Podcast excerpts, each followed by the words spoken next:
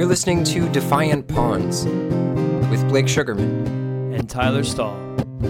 This is Chapter 4 Invisible Hands and Artificial Minds.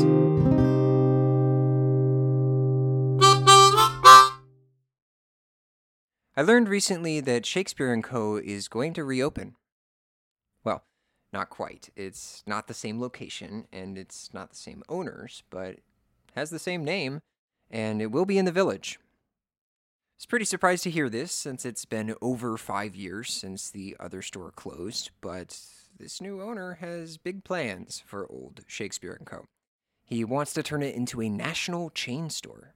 In fact, they just opened one on the Upper West Side and another in Philadelphia. This new owner I speak of is Dane Neller. He's a former Wall Street banker and more recently the CEO of Dean and DeLuca, which is an upscale grocery store slash coffee chain if you aren't familiar. So it's not surprising that Dane wants to put a coffee bar in the front of each of his Shakespeare and Co.'s, and that's fine. It is a little ironic, though, given that Dean and DeLuca used to have a partnership with Borders Books, where they would sell coffee inside, you know, sort of like Starbucks and Barnes and Noble. But Borders filed for bankruptcy in 2011. So is Dane Neller crazy? What could possibly make him think a Shakespeare & Co. chain will be successful? Well, technology. He's patented something called the espresso book machine, which can print books on the spot in the store within minutes. So they don't have a title you're looking for, they can just print it while you have a coffee. That's pretty damn cool. It might even be brilliant. So you heard it here, America. Shakespeare & Co. is coming to a strip mall near you. At least that's the idea. And maybe that's progress, but if it really takes off, it's probably bad news for all the other bookstores, independent bookstores that have their own unique character, places that communities are proud to call theirs. You know, Shakespeare & Co. used to be like that. The new Shakespeare & Co.'s are different.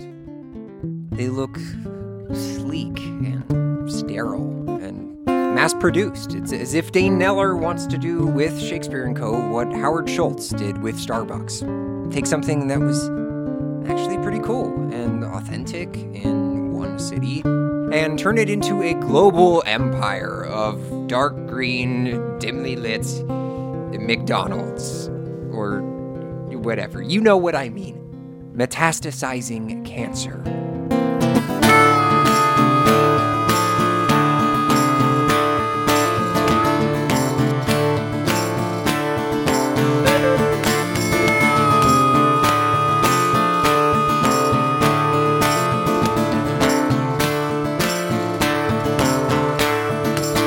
The invisible hand of the market has made every stop off the highway look exactly the same.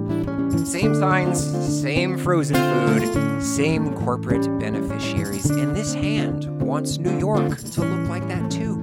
Plastered with shiny logos pre-verbal children recognize from TV or whatever interface they're using these days. It's all kind of the same, right? The colonization of our minds.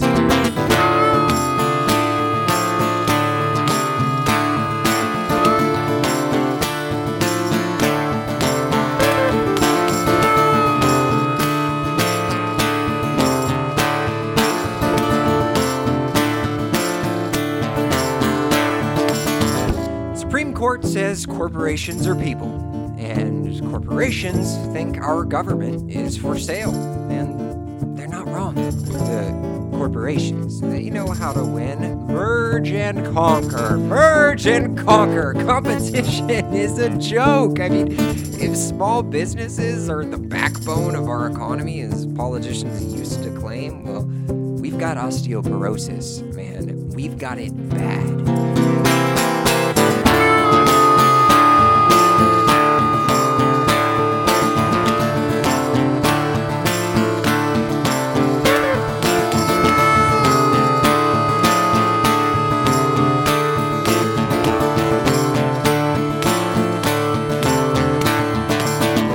A secret. Walmart is the number one employer in America now. And they pay so little that their employees qualify for Medicaid, food stamps, you name it, meaning taxpayers are subsidizing Walmart's labor costs, while the Walton family makes billions of dollars in the process. In fact, the Walton family now has about as much wealth as the bottom 40% of Americans combined. Combined. But that's normal, right? To pay workers starvation wages while a few people at the top get incredibly rich. That's normal for poor people to be trapped in a cycle of debt. And it used to be normal for the elites to support basic welfare measures because they recognized it as a relatively low cost way of stabilizing a system that is rigged in their favor. But that was before Ronald Reagan.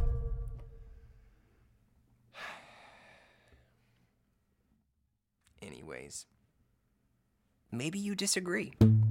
Maybe you think a few people at the top deserve that much more money, that they're genuinely contributing that much more to society, or perhaps that they're worth that much more to their company. Well, back in 2017, you may remember that the CEO of Uber stepped down.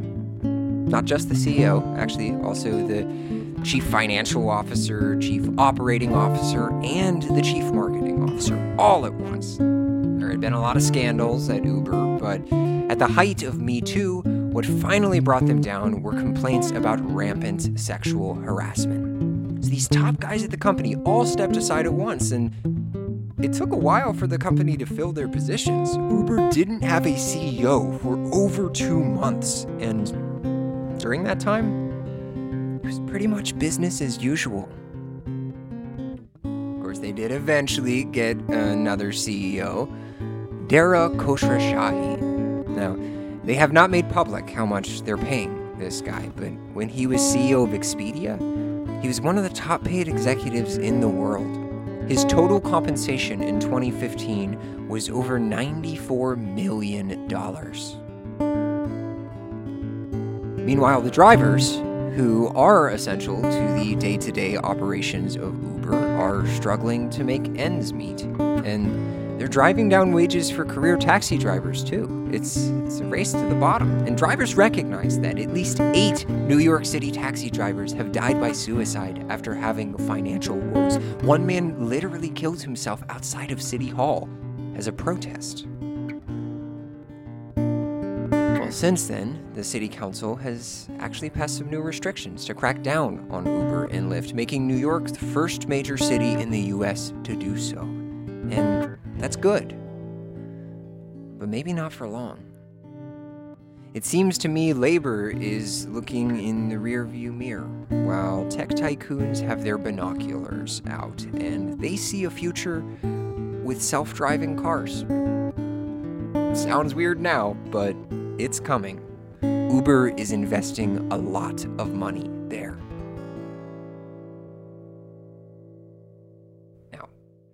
this may come as a surprise given all that I've said about the plight of workers, but when it comes to automating jobs, well, I'm not necessarily opposed to that.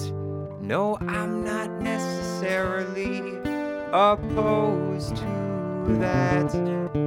I'm not necessarily opposed to that.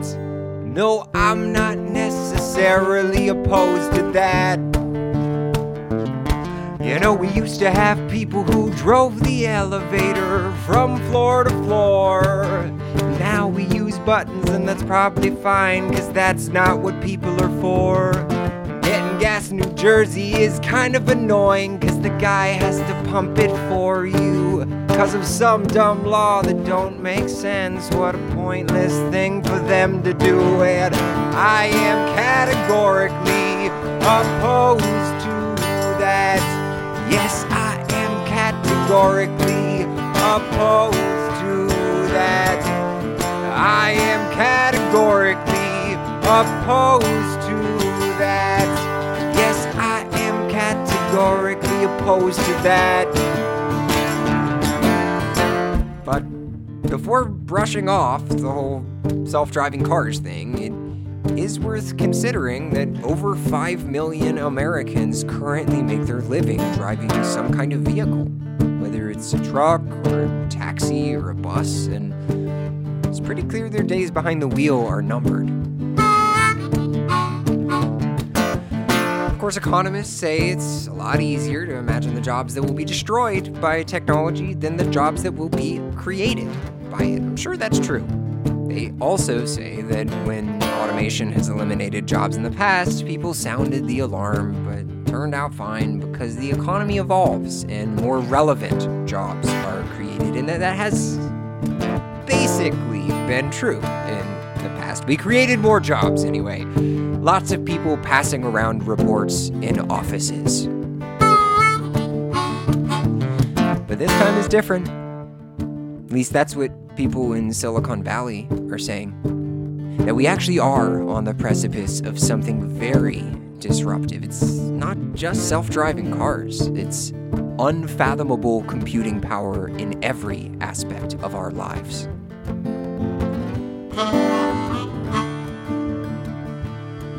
But I'm not necessarily opposed to that. No, I'm not necessarily opposed to that.